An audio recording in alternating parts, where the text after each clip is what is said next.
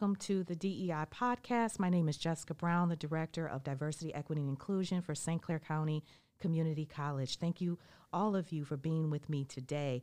And on today, I have the honor and privilege of having Mrs. Jessica Flann with me today. She works for St. Clair County Community College since January of 2009, starting out as a financial aid officer before moving to advising. Uh, she was also an admissions representative for U of M Flint and have worked for private industry in sales and management. And most importantly, she is a first generation college student, which is relatable to a lot of our students here at uh, St. Clair County Community College. Thank you, Jessica, for being with me today. It is an absolute pleasure to have you. Thank you, Jessica. I'm glad to be here. And so we're just going to dive right in um, talking about what is going on within the advising office. Yeah, so it's been a, a fun year, as it has been for everyone, right? right? Yeah. Um, we really had to do a shift. Uh, advising prior to COVID was one on one appointments, you know, in an office with a closed door. So we really had to kind of make an adjustment there. We quickly adjusted. I'm very proud of my staff because they they went home and we figured it out. Um, we do video and phone appointments now. So it's a little bit different. Um, we've had to adjust to not having that face to face with the student. But I think at the same time, I think it's made us better advisors. And I think it's giving us a unique opportunity to connect more with students. Um, it's it's not the same as if you have someone in front of you, you give them a piece of paper. Right. There's more follow up.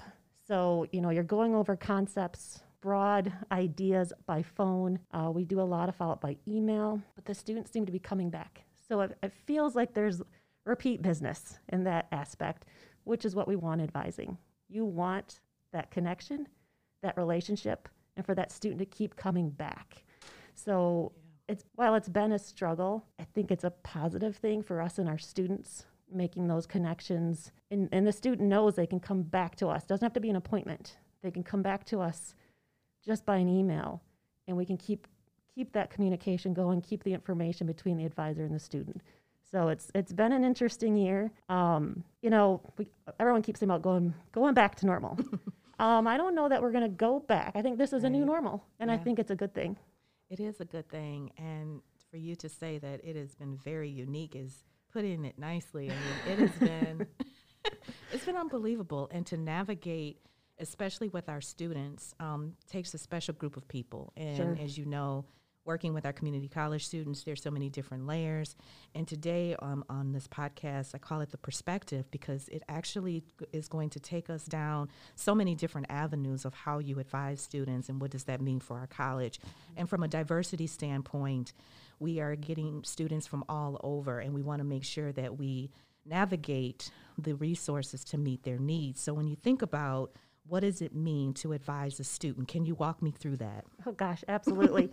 it's not a straight line. So I will tell you that right now. Like it's not it's there's very hard to say, okay, welcome to advising, you're a new advisor. Mm-hmm.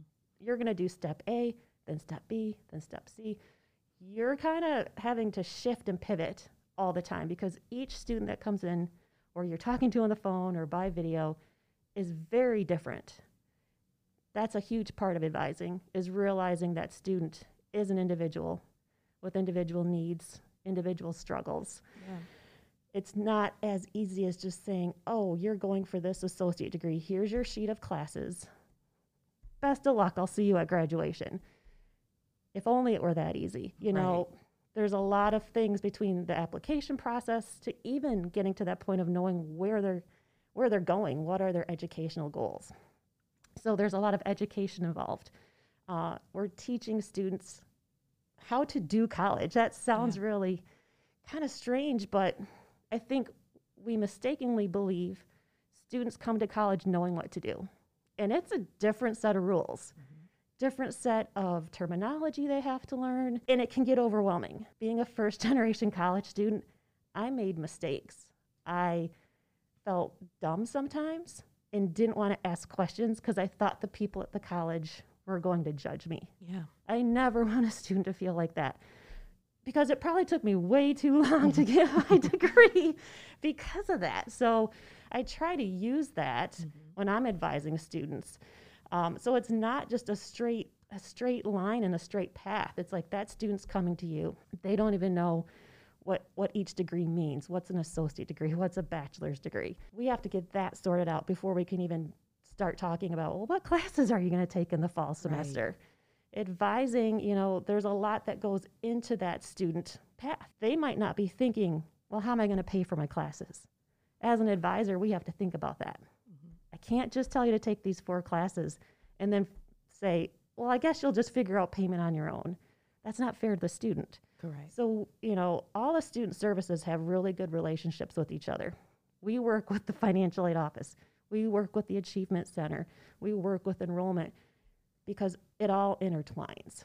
So it, it's not just, I'm just going to advise you to take these 60 credits. I'm going to advise you how to get there and go through all these other obstacles that are going to be presented to you, but not to get too overwhelmed and know that there is a resource here on campus that will help you with that. And I think when you walk through being a college student and you go over what they need for a degree, transfer requirements, funding, resources, there's so many different avenues on how you teach students to be a college student. And when we talk about bringing in a diversity of students, now you're opening up so many different layers of what that student may need mm-hmm. from personal assistance to housing um, to anything that environmentally have a, um, affected them in some kind of way that they bring into the classroom that they may not be successful yep. they may be margin feel that they're marginalized because of the color of their skin or their sexual orientation um, there's so many different layers to our students and what those needs mean. What are a lot of the needs of our students that you have experienced? It's been a rough year for our students. Students that from all over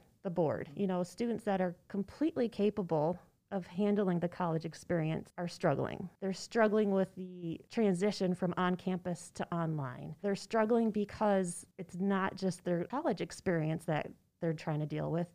They've been sick. Their family's been sick. They've been working. They've lost their jobs. They've got a lot on their shoulders right now. And there's a lot of just students reaching out saying, I just don't know if I can do it. That goes back into that whole advising mode where it's not just about what you're taking then we're just trying to help them survive. Okay, you have a lot on your plate. How can we adjust your schedule? Knowing that there's financial aid implications in there. So I can't just tell you to quit because you might owe back some of your money. There's a puzzle that we have to solve with every single student. The technology issues, you know, We've made some great strides. We've made a lot of our forms fillable by PDF, which is great with a laptop or a computer. We have students trying to do everything on a phone and they struggle, you know. So I think it's just a lot, you know, and especially when you talk about some of the students that are coming from high school to us now, they've been bounced around back and forth. They're going to class, they're coming back on campus, then they're going home, and then they're back on campus. Then they're, I think that's just, it's a lot. They need a little bit more stability. We all need more stability. It's, Absolutely. it's, it's not, it's not just,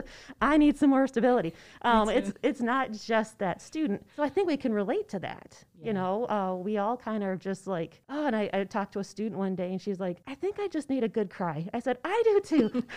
Let's meet for smoothies and go have a good cry. You know, yeah. just, it's just a lot. And they just need someone to understand that. They're going to go through struggles that I don't go through yeah. or I can't even imagine. Right because of our different backgrounds and things like that. They just need to know when they have those struggles and they come to an advisor, they're trusted to be like honest and that someone's going to be there to offer them support and some options.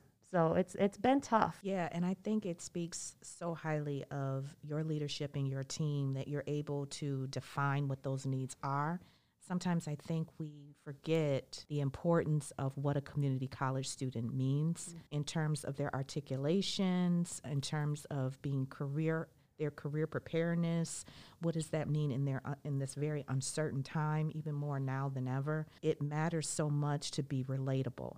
Yes. And I say this all the time, like you say, always understand the experiences, but to have active listening ears, to be there to say, you know what, I may not understand, but I want to be here for you, goes so much a long way. And Absolutely. it doesn't matter who you are um, and I think that that message needs to circulate even more with our students when they do go through circumstances. And when we talk about even in your role, as being a leader, but now we must identify in so many different ways, you being a woman in leadership, trying to navigate these resources for our students puts a burden on you sometimes on how to navigate what it means to be a woman in leadership and have an active voice for these resources that are needed. Can you share with me what it's like being a woman in leadership? I think I have a bit of an advantage being a woman in charge of an advising office. Mm-hmm because the type of advising that SC4 wants to provide students is very um, interactive, very connected based. So, being a woman with maternal instincts, you know, that is very much something that we can offer. And, you know, all of the advisors right now are also all women. Mm-hmm. So, you know, we can offer that sense of security. So, I think that helps as far as being a woman in leadership throughout my different roles and different careers I've been in. Yes, it's a struggle sometimes. You feel like you're not heard. You feel like you could say something and it kind of just floats off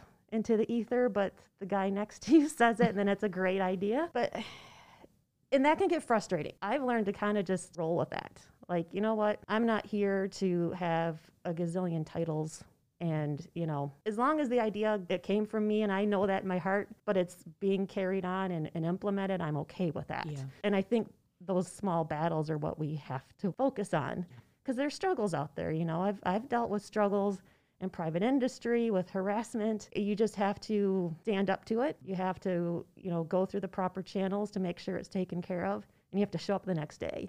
It's super uncomfortable but you have to do that to prove yourself. I think the hardest part about being a woman in a leadership role is trying to unite other women leaders. It's tough because we have that we're trying to to battle the patriarchy. Yeah. But in the when we're trying to get our voices heard, we sometimes have a tendency to battle each other mm-hmm.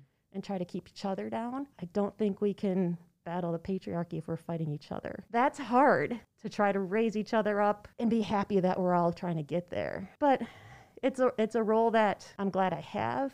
It's a role that I think I'm glad to showcase to the students that I work with, saying, "Hey, you can do it," and there's you know someone here to guide you through it. It's a role that I'm glad my son gets to see me do. You know, um, raising a white man in this society, I feel a lot of pressure on that. So I want him to see what I go through and what I can do. And so that he will then appreciate that when he's out in the workforce and he will be there to help other women have a voice. So it's not to get too philosophical about it but it's it can be a big deal. But I think it, yeah. it's it's a great opportunity. Yeah, and I think you said a lot of a couple of great things. All of it is great actually, but um, that maternal instinct is always so like I don't think people mean to devalue it, but it's yeah. kind of always like watered down. Yeah, like don't be too sensitive or don't be so motherly. And I think that those attributes, along with even with our male counterparts, um, when I did the discussion with uh, Dr. Jandi, talking about having that voice, and there are our male counterparts who are supportive yeah. and saying, Wow, I didn't even know that there was this perspective. And I'm telling people it's okay because once you identify it, then we can all work together. Mm-hmm. Because women bringing these attributes to the table is just another attribute that makes diversity as beautiful as it is. Because if I bring something and another co- my colleagues or individual brings something to the table from a different background, a different cultural aspect, having that emotional intelligence to be able to read into it really would bring an organization very far where it needs to go. And I think we, we all have to keep that in mind. I love that you brought out with your son. I mean, I think we all are affected in some kind of way with the climate change that has taken place in our country. And we don't need to point the finger where you're privileged in this and you're privileged in that. Well, how can we come together right. to make all of the privilege in this world work for all of us? Absolutely. That's what makes it um, America. Yep. And so, what would be your advice, um, being a woman in leadership?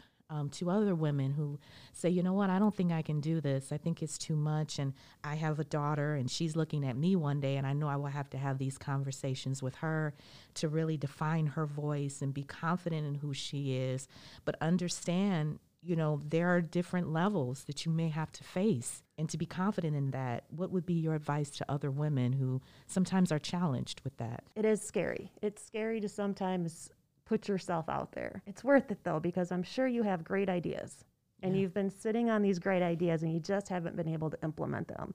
Once you get that leadership role, that is your opportunity to do that. Think of the change you can make. Think of the difference you can make in the world if you had that leadership opportunity. You know, you need to grab it. You need to make yourself uncomfortable. Um, and you'll grow in the process. You know, you are it's a constant learning experience and you're learning about yourself and you're learning how to be a better leader with every step that you take. And I would just say, you know, there will be struggles. Don't back down from those don't let someone hold you back you know if if there's a problem if you feel like there's harassment anything along those lines that are going to stop you you need to speak up. Your your organization will protect you. That's what they're supposed to do. And you're going to help the people behind you. You're going to help those daughters that are looking up to you and give them those opportunities. There's it's not a battlefield. Mm-hmm. it's not you know.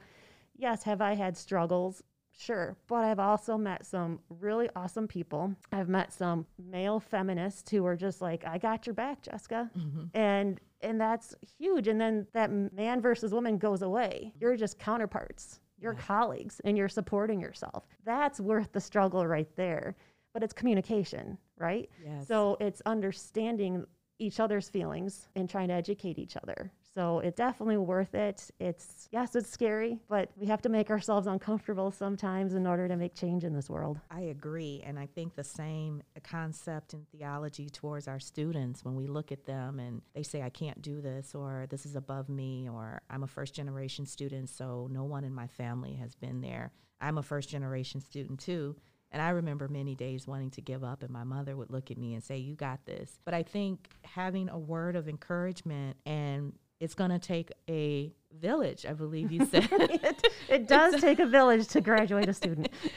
it takes a village. And sometimes we have to be willing to come out of our comfort zone on what we're used to to develop resources that is going to help our students advance. And so um, the advising team and your leadership has really identified that even through a very horrible pandemic. I mean, I can't imagine what our students have gone through in different levels of their lives to keep it going. So we thank you for your leadership and thank the team at advising for their leadership and how to uh, navigate all these different changes. Yeah, I've got a great team. I'm very fortunate to to have the the compassionate advisors on my team that are that care about the student and getting them to their end goal. I'm yeah. very fortunate for that. Well, thank you, Jessica. It was an absolute pleasure to talk to you. And, you know, we hope moving forward that we will continue to make moves for our students and uh, allow them to have the resources they need to be academically and personally successful in their endeavors. And I thank you for being with me today. And thank you for listening in to the DEI perspective. And everyone, have a wonderful day.